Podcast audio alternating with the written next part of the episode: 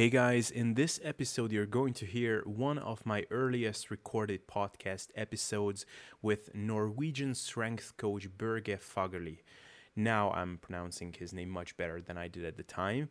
Uh, but Børge was kind enough to accept my invitation, and man, this turned out to be one of my most epic podcast episodes that I recorded. Uh, initially, we went through some of his best work, uh, for example, his book called The Biorhythm Diet, that goes a lot into nutrient timing. And I also asked him about his way of coaching people. But at the end, he really gave his two cents on how to live an awesome, rich life besides being, of course, jacked and ripped and, uh, you know, looking good naked. And it's really no surprise that yet again, it turned out that it's not by accident that some of these people in the fitness industry get to be so successful. It's partly because they share such great philosophies about life in general. So if you're not familiar with the name of Børge Fagerli yet, or you are familiar with it but only by his invention of myoreps, for example, then this episode is really going to be enlightening for you. So I really hope you enjoy it. If so, please leave a review on iTunes, it would greatly help out. And now, without further ado, let's bring on Mr. Børge Fagerli. Uh, thank you, Børge, for coming on. And how's it going? And did I pronounce your name correctly? Yeah, it was pretty close. It's one of the be- better ones. So most uh, yeah. English speaking people just say like Borg.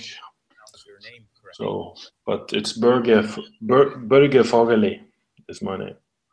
Børge. Okay, cool. I I I listened to some interviews with you, and everybody just seems to butcher your name completely, and it's like doesn't doesn't seem that difficult. But uh, yeah, okay. So um, let's just, uh, I, I want to go through a whole bunch of really cool topics with you. And um, so I'm just going to jump right in. So, sure. first of all, please let's just um, uh, start with your little introduction. Please tell us about um, your journey. How did you become the coach and fitness authority that you are today? And um, yeah, just how did, who inspired you? How did you get here? Hmm. Well, it's kind of a long story, but I'll try to um, give you the highlights. Um,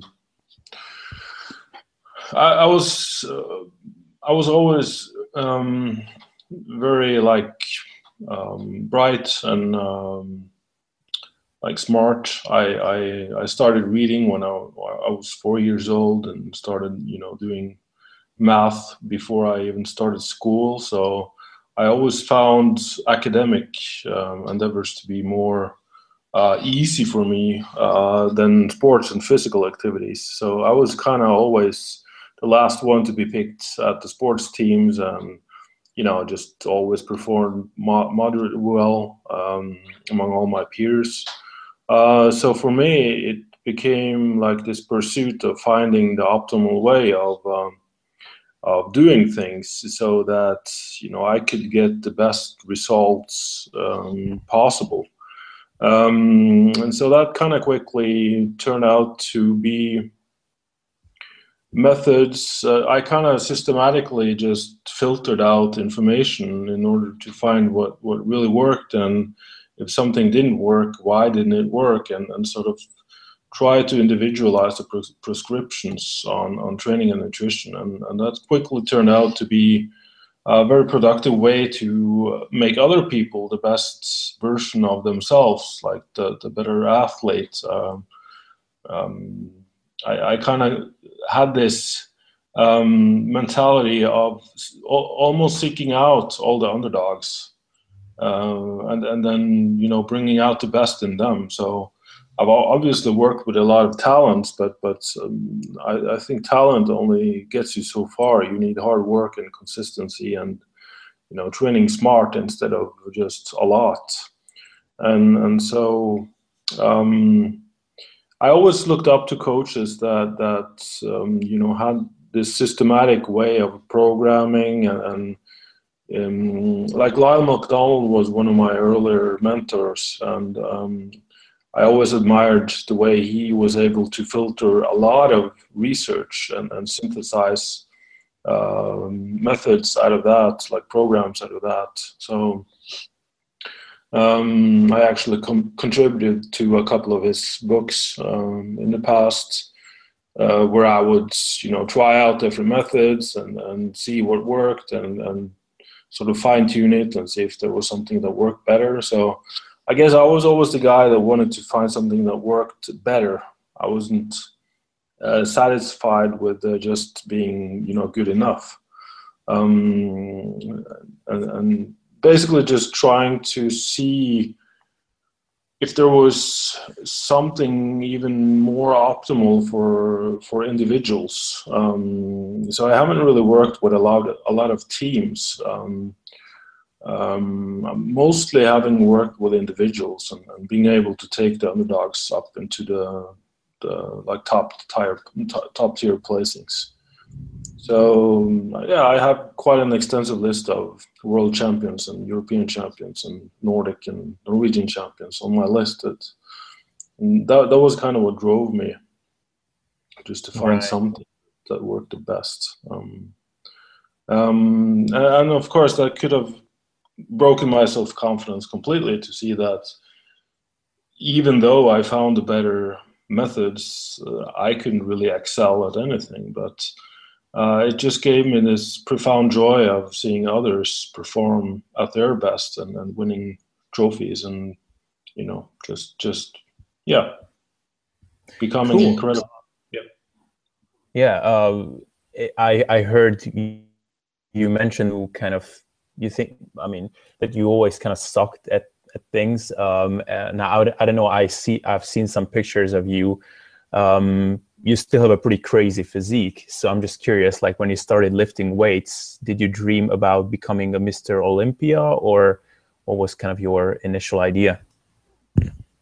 Uh, no, I don't think I ever had that kind of uh, aspirations. Uh, I was just, I just kind of wanted to uh, to look big and and strong. That was my initial uh, motivation to start lifting. Um, I actually started on the um, like the Bulgarian burst training system uh, developed by Leo Costas, you know, all those years ago, which was um, not too distant from the way I'm training today. You know, it was high frequency, moderate volume, focus on the compound lifts. So it's kind of interesting to see how in 25 years I've, I've basically just come full circle. Um, but, but I think my aspirations was was mostly just to find a better way to to do things you know see if i could get you know my lifts to go up and you know my arms to to grow bigger and whatever. I think they're just just a process. There wasn't like any ultimate goal there. I was i was always just focused on the process and, and finding the to drive within the minor details basically right um now, you obviously work with a lot of clients. Um, you work a lot of clients uh, online. So I'd be mm. curious, like, how, how is your general kind of assessment process look like? So when someone hires you as a coach, how do you kind of determine how to approach them in your um, yeah working process? Um, there, it's quite an extensive questionnaire. Um, nowadays, I usually just call people and talk to them and and because uh, I can always, if I send out the client form and people uh, send it in, um, you, you can you can sort of uh, get the overall grasp of the situation. But just talking to people, I can sometimes pick up things that they didn't even consider. Um, so so that's my preference nowadays. But as far as the information goes, it's it's the general, you know, age, height, weight, body fat percentage, their occupation because that tells me something about if they're sedentary or not. But it, I I also ask about their general activity level outside of training. Um, you can have those hard training clients, uh, you know, training one to two hours per day and then just sitting on their ass the rest of the day, and that's you know it's it's not going to burn a ton of calories. Um, um, I look at stress levels because uh, um, I, I, tend to look at stress as sort of this bucket that you can fill with uh, the stress from uh, your general life, uh, like your work, your family, social obligations, Uh, you have the stress from training in there. You have the stress from nutrition. I mean, bad food quality will uh, be a negative stress um, factor. Uh, you have sleep quality. so I kind of assess all of these to determine how much training stress can a client actually tolerate, and you know, is the is the bucket big enough to uh, to tolerate even more stress from the training? Um, yeah, and there's also like for for um, the cybernetic fitness website where you know we have this artificially intelligent program generator that I worked with with Menno Henselmans. We we also look at wrist and ankle circumference and uh, like digit length to determine uh, anabolic potential, and so that's kind of an advanced type of um, algorithm in there that I don't really use with my online clients all that much. Um, um, yes, those are the general ideas. I obviously also look at training history and, you know, if they've been active and doing sports all their all their life. Um, if they've been training with weights, is it like really good programs or have they just been messing around? Um, their food quality is their diet shitty? Their uh, biorhythm, you know, are, are there, you know, night night owls or morning larks? You know, do they get up early, go to bed early, that kind of thing? So it's yeah, it's, it's kind of an interplay in, between all these factors and how can we move forward? You know, can because I don't like to just enforce a diet plan on the client. I like to see what they're doing now and, and sort of just incorporate lifestyle habits and habit forming, positive habit habit forming. All right. Um, uh, oh, I'm sorry. We just got delayed. No, um, that's basically it. So and how many days per week can they work out do they work out early or late? I also take that into consideration because you know training in the mornings you're not going to be as strong and, and, volume tolerant as, as you can be in the afternoon and evening. Um, and you know if you've had one two or three meals in you before you go to the gym that's also going to be a factor but um, then I just basically start out someone on a, on a template and um, a program template where I test their strength levels in all exercises and determine the intensity, like the starting loads and um, the sets, you know, the volume, um, taking into account uh, the frequency chosen or what, what is allowed for that client. Sometimes it's not even feasible to train more than three days per week. So we kind of have to take that into account as well. And so then we just basically see what happens. Uh, the starting loads will determine, you know, just you know a short summary of that is um, based on your fiber type and your training history. If I prescribe an 80% intensity, and we have determined that your one RM squat is 100 kilos, if I tell you to do max reps at 80 kilos, if you're like this explosive low rep kind of guy, you will end up maybe doing six reps. If you're one of these, you know, cardio bunnies that I like to call them, you know, always being uh, really an endurance oriented, uh, you might end up doing 12 reps at 80%. Um, so the rep range is not going to be a prescription on my end. It's going to be determined by your individual um, you know fiber type and, and training history. So uh, that kind of takes care of the individuality factor. And then we see work capacity. I prescribe number of sets. And if you have a high work capacity, you might end up getting 12, 12, 12, 12. Uh, whereas someone with a low work capacity will maybe get 12, 8, 6, 4. And that's uh, kind of the auto regulation aspect, which I'm a huge fan of using in my programs. Yeah. Um, cool. I was going to ask a little bit more about the client assessment, but you already mentioned a couple of really cool topics. So I'm just going to jump a little bit back and forth. Uh, so let's get into nutrition first, because you've done some great work on um, nutrient timing and you wrote about the biorhythm uh, diet that you, I think, now already mentioned. So could you first give it like a short, quick kind of overview of what makes that different from the typical sort of bodybuilding diet approach? Um, yeah, where to start? Um, this is this is uh, you know I already wrote a book on this, so um, uh, which is going to be um, published um, through an online course with our mm, first of all, but but I'm also looking at uh, publishing a Norwegian version, which will include everything. But um, like the general six meals a day, uh, evenly spread, uh, bodybuilding type um, diet, it obviously works. I mean, we we've seen that it produces uh, incredible results in in in this obviously very talented uh, and gifted um, bodybuilders, but. Uh, for the general population, which I work with and, and try to you know produce champions from, um, it's um, it's a compliance issue. You know, just having to prepare and eat meals every two to three hours. I I mean, I could never do that.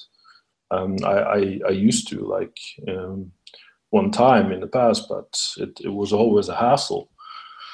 Um, so I, I guess I started kind of. I was I, I also did contest diets where there were no carbs after 6 p.m. Um, and I just felt horrible on that. You know, I, I would wake up two three times every night and, and just suffer badly, uh, like being starving. Uh, so I kind of tried to figure out, you know, how would the nutrient timing, was there any truth in that, that you can eat any carbs past 6 p.m. and, and um, you know, sleep quality obviously factored in. Um, if, if uh, you were starving, it was really hard to be in a cal- caloric deficit. So you had to ensure that you slept well. And so all this biorhythm stuff started interesting me and looking at how the body, the efficiency at which it metabolizes, digests and metabolizes the nutrients and directs them towards um, anabolism um, or lipolysis. Um, and it, it kind of became apparent that when you're desynchronized, when your circadian rhythm, which is governed by the input from light and meal timing, is synchronized, um, or desynchronized, uh, all this hormonal, um, the, the, hormonal environment in your uh, in your body is going to be suboptimal, and it, leads to a host of uh, metabolic syndromes and, and diseases, uh, which is popularly referred to by Daniel Lieberman in his excellent book, uh, "The Story of the Human Body," as a mismatch disease.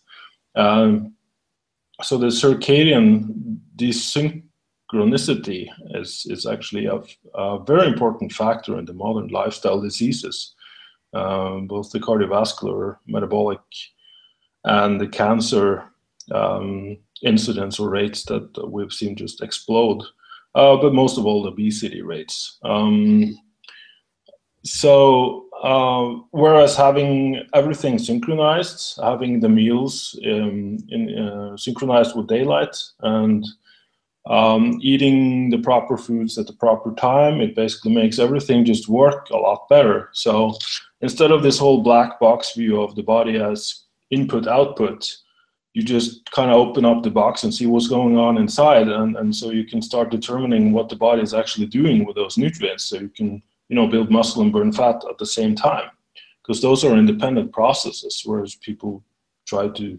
say that well it's the same thing well no it's not because your body is not a calculator it's it's a it's an evolutionary organism that's um, you know it tries to protect you it tries to preserve lean mass and it, it you know fat is um, important energy storage for um, survival. So you kind of have to start working uh, with the body and not against it.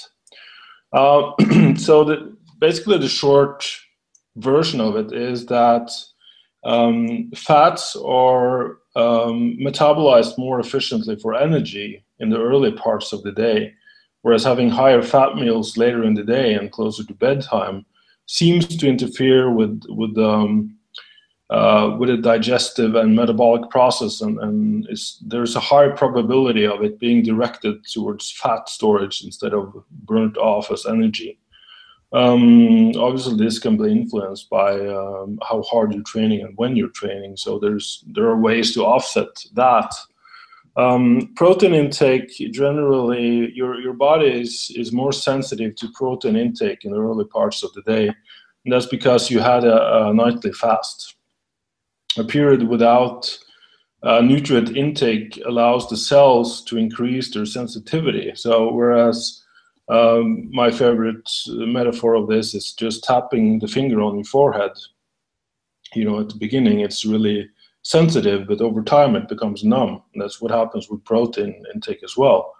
The amino acids, if you keep bombarding the cells with amino acid signaling, uh, the cells shut down, they become numb, so they don't respond to the signal. Whereas early in the day, when you've had a break from the nutrient intake, your cells are really responsive to that signal. Uh, and so then later in the day, um, uh, when you approach the final meal um, and you have a fasting period ahead, then having um, a whole meal or a slower digesting protein source and the higher intake, since you're at the point where it's um, where the cells are at their lowest efficiency in terms of you know protein synthesis, um, and synchronizing that with um, with a with a with a workout would obviously also increase the efficiency at which you can uh, use and and um, turn those amino acids into real muscle. Um, so the largest meal, the most protein-rich meal should should be the final meal. Um, it should also not be too late. I, I generally pre prescribe a, an eating window between 7, 9 and 7 to 9 a.m. in the morning to 7 to 9 p.m. in the evening.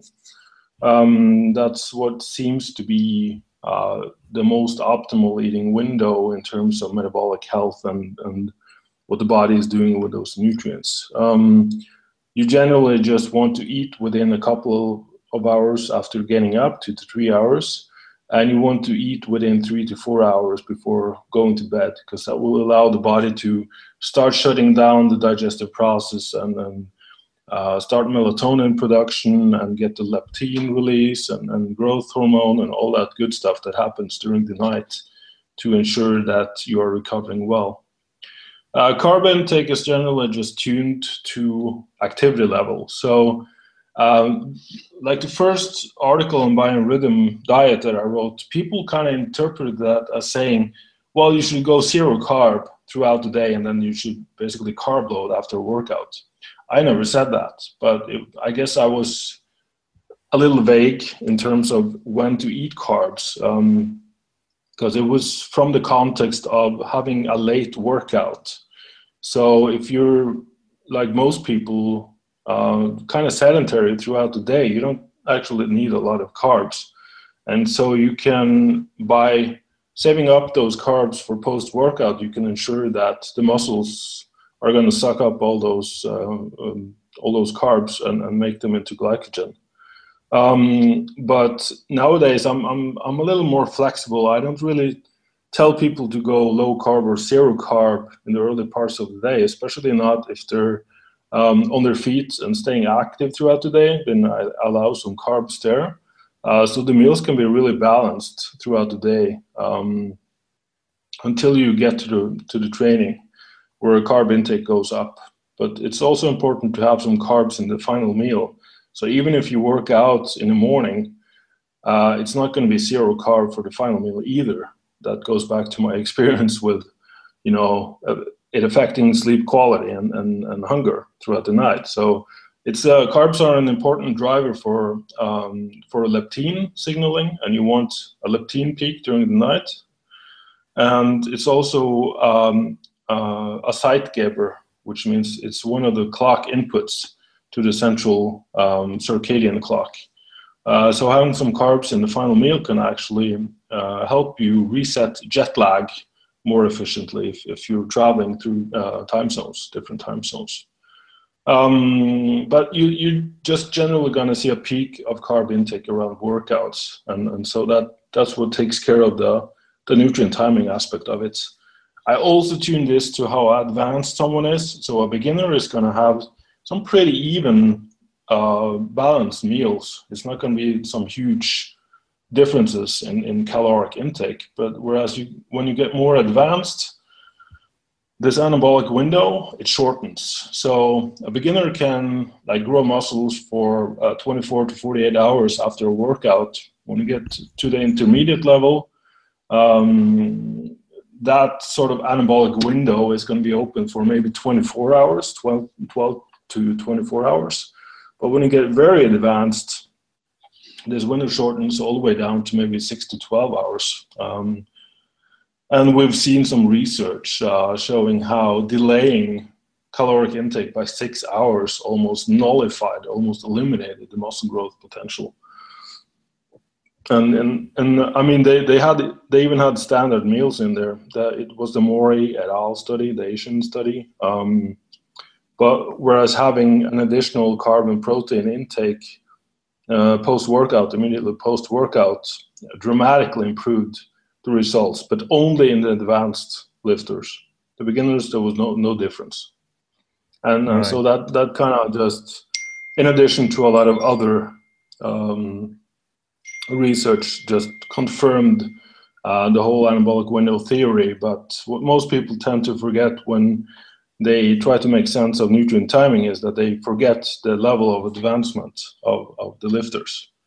So um, yeah, so so that's sort of the nutrient uh, timing aspect of everything, and and the biorhythm aspect of it as well. I actually saw noticeable improvements in uh, body composition just by making sure that you don't eat the, the final meal later than 8 or 9 p.m. in the evening. Uh, it also seemed to improve sleep quality.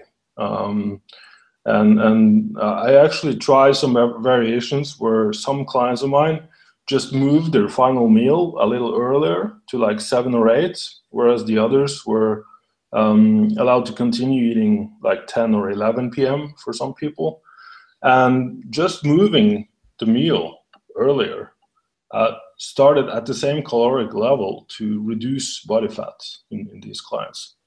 So, so I, yeah, so I really found that, that highly interesting. And of course, digging through the research, you can kind of see how the enzyme activity sort of tended to drop in the in the evening.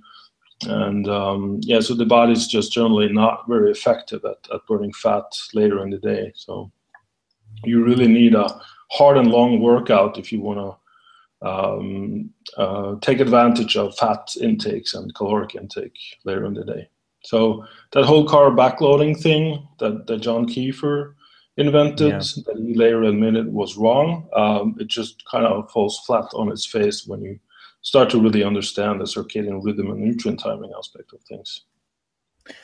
Yeah, it it also makes life a little bit more difficult, I think, with th- that approach. But uh, but that aside, uh, actually, I, one thing I wanted to ask you about is because I know you placed a lot of emphasis on living a great, awesome life while looking good. Is um, in terms of calorie tracking and, and, macronutrient tracking, how closely do you monitor that in your own life, and what do you generally recommend to your clients there? Um, for myself, I stopped tracking um, probably a year ago. Because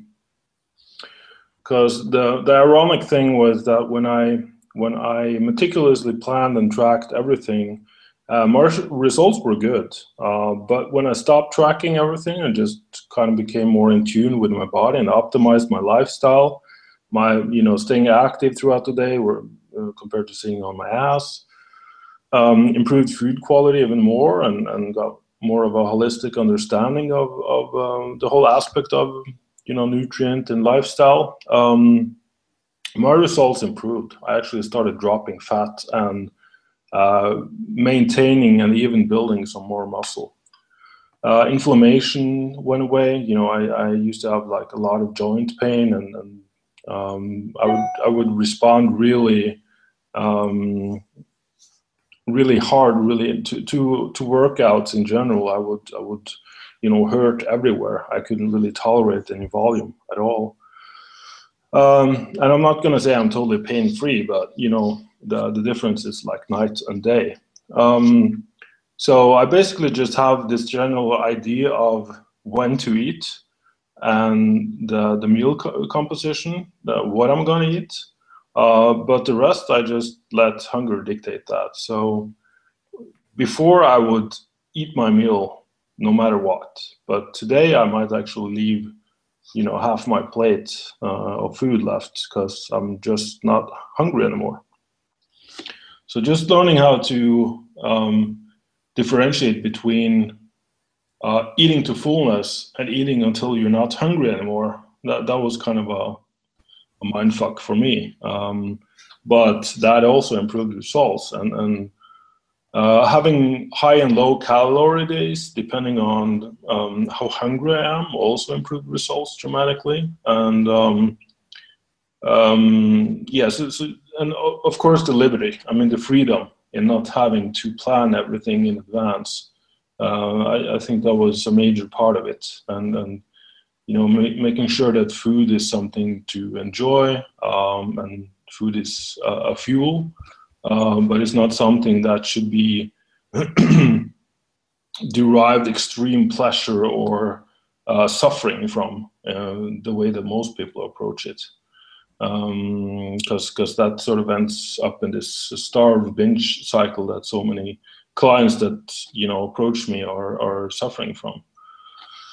And and so with my clients i generally have to prescribe portion sizes and meals and, uh, and timing um, in the beginning parts of, of, uh, of the coaching period. And that's to reprogram their circadian rhythm because it's off, very often messed up and desynchronized.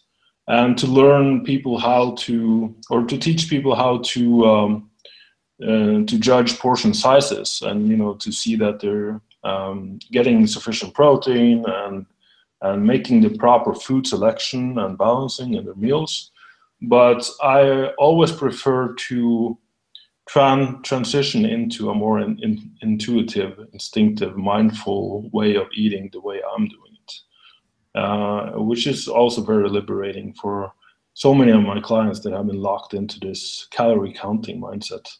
So I guess you could look at it as um, instead of having one um, one overarching principle and, and uh, this is what I always do I like to have the more extreme clients becoming more moderate, whereas the clients that are always uh, just eating whatever, whenever, I like to bring them towards the middle, to towards a more strict uh, eating schedule.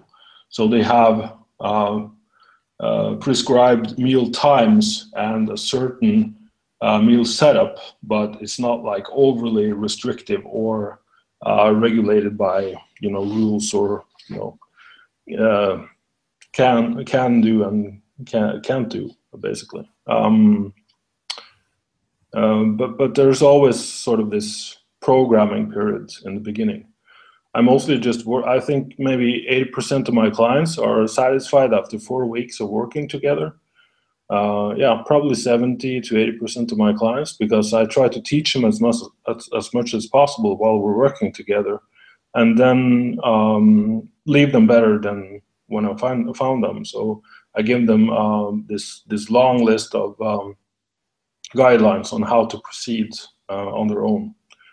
Um, but, but you know, some people also prefer having a coach that can guide them through everything so they don't have to think about it and so I can do that too. But my style of coaching nowadays is more of a lifestyle-based coach. So because um, because that tends to improve everything.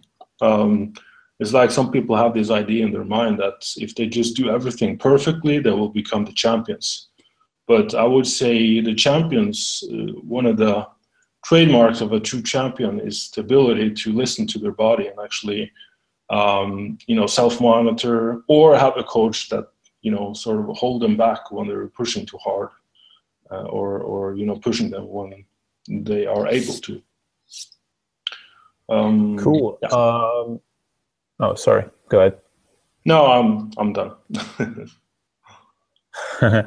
cool. Uh, next, actually, you know, I, I was going to ask you originally about training, but since we only have uh, kind of a short amount of time left, I definitely want to ask you about because um, I read your blog and you wrote one post called "How to Be Awesome," which was a really yeah. cool post. And And I heard you before mentioning that you find it important to have a life and mm. not just limit to your life to fitness. So if you could just address those points, how do you think we could live an awesome life and also how can we synchronize looking good, lean and muscular while also having a great, full, rich life? Hmm. Well, that's probably an hour right there of uh, addressing all those yeah. points. But I think just uh, the the, um, the main thing to remember is that there are a lot of talented people and gifted athletes uh, in, in, physique or, or, you know in physical prowesses, um, but it's there's only like this small small minority in the world that become world champions or are able to actually live off of it. Uh, so I think just having some realist, realistic expectations, and what you also see in the um, in, in the top performers is uh, the mindset of uh, enjoying the process. I mean, they they like training, they they love it, um, um, and, and, you know, food is often the fuel for them. It is not something that should have this this overly dramatic emotional response attached to it. Um, so so there's some characteristics in there that that sort of tells you whether someone is going going to be um, a top performer or not. I think, um, and, and that's not to say that everyone should you know um, drop all their ambitions and you know just become an accountant or something. Uh, not that accounting is is the worst thing you can do, but uh, I think just having some realism in there and looking around you and seeing that because because the one the single most important thing or or or the most important theme uh, when you ask people on their deathbeds or when they have a terminal disease that uh, you know they're they're about to die. I don't think anyone ever said that. I wished I trained harder, or stick better to my meals, or worked harder, or the, the common theme is always I wish I spent more time with my friends and my family and my loved ones. And I, I wished I saw more of the world. I experienced more of the world. Because I think we're not put here on earth to uh, look good naked basically. I mean we can but that's not supposed to be the single most important factor in our lives. Um, i also think it's important that what you do is fun. Uh, some people say that well yeah i love training uh, you know training hard and, and uh, eating chicken and broccoli. Yoo you know I, I really love it. But on the inside they're hurting. They're usually hurting you know it's, it's not it's not comfortable. It's just that they don't have any other point of reference. So to them, that's their world. You know, that's their little bubble that they think, well, this is fantastic. This is awesome. This is what life is supposed to be about. That's because they haven't experienced anything else. Uh, so I think just having more points of reference will tremendously impact the way people approach uh, what they do in their daily life. Um, and there's actually scientific studies showing how just enjoying training increases your recovery and your results. Uh, and just having enjoyable workouts in, are in general um, tied to the success of that workout. So uh, if you are training something that you enjoy training, you get better results after the six or 12 week period. Whereas if you're doing something that you really hate, then that's going to affect your results then negatively. And your general view of your life and you know your enjoyment of life is going to affect your hunger. Um, there was this interesting, cool study where they had two groups. One group was um, uh, yeah, two groups were going to walk a certain distance um, in the same um, time duration. Uh, one group was uh, told that let's go out training and so they walked that same distance over the same uh, time span, whereas the other group was told, hey, let's go out and, and you know, enjoy the fresh air and, and watch the birds in the sky and, you know, just getting some fresh air and sun. and they both walked the same distance uh, in the same in the same time span.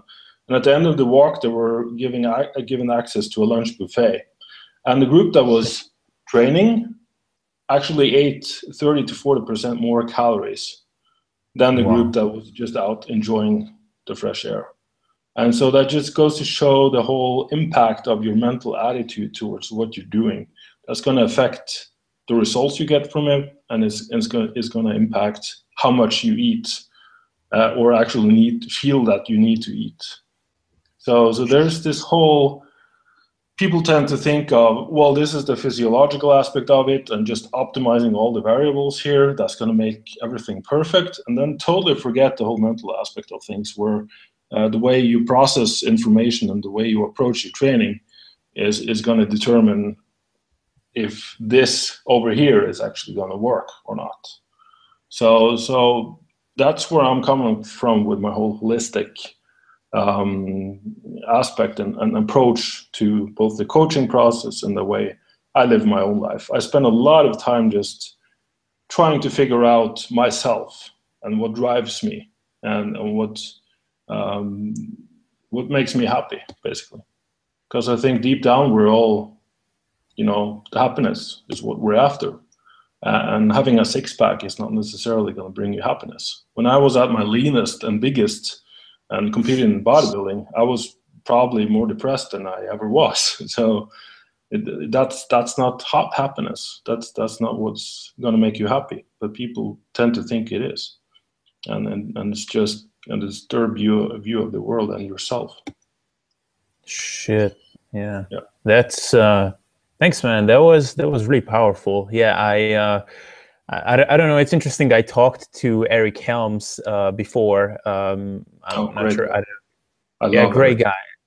Yeah. yeah, and he he just said uh, kind of similar things. Like he's just so deep, you know, and has kind of such a philosophical person. And, and I love that that people in the bodybuilding industry just many times have these very deep thoughts about happiness and kind of the meaning of life. And I don't know if it's bodybuilding that teaches people to think that way or it's a coincidence or I don't know, but I just love seeing this more and more. So yeah, I think it's more about getting out of bodybuilding because you went through that whole process and, and you you you've kind of uh, gotten to see life from both perspectives. And uh, I really got along with Eric great. We met at the AF- AFPT convention uh, this year where we're, we're both uh, giving presentations and and I mean we just spent the whole evening talking about life and, and our approach to things and, and we're completely in, in agreement with how you should view the whole process. Uh, I mean, I, I, yeah, I just generally Eric is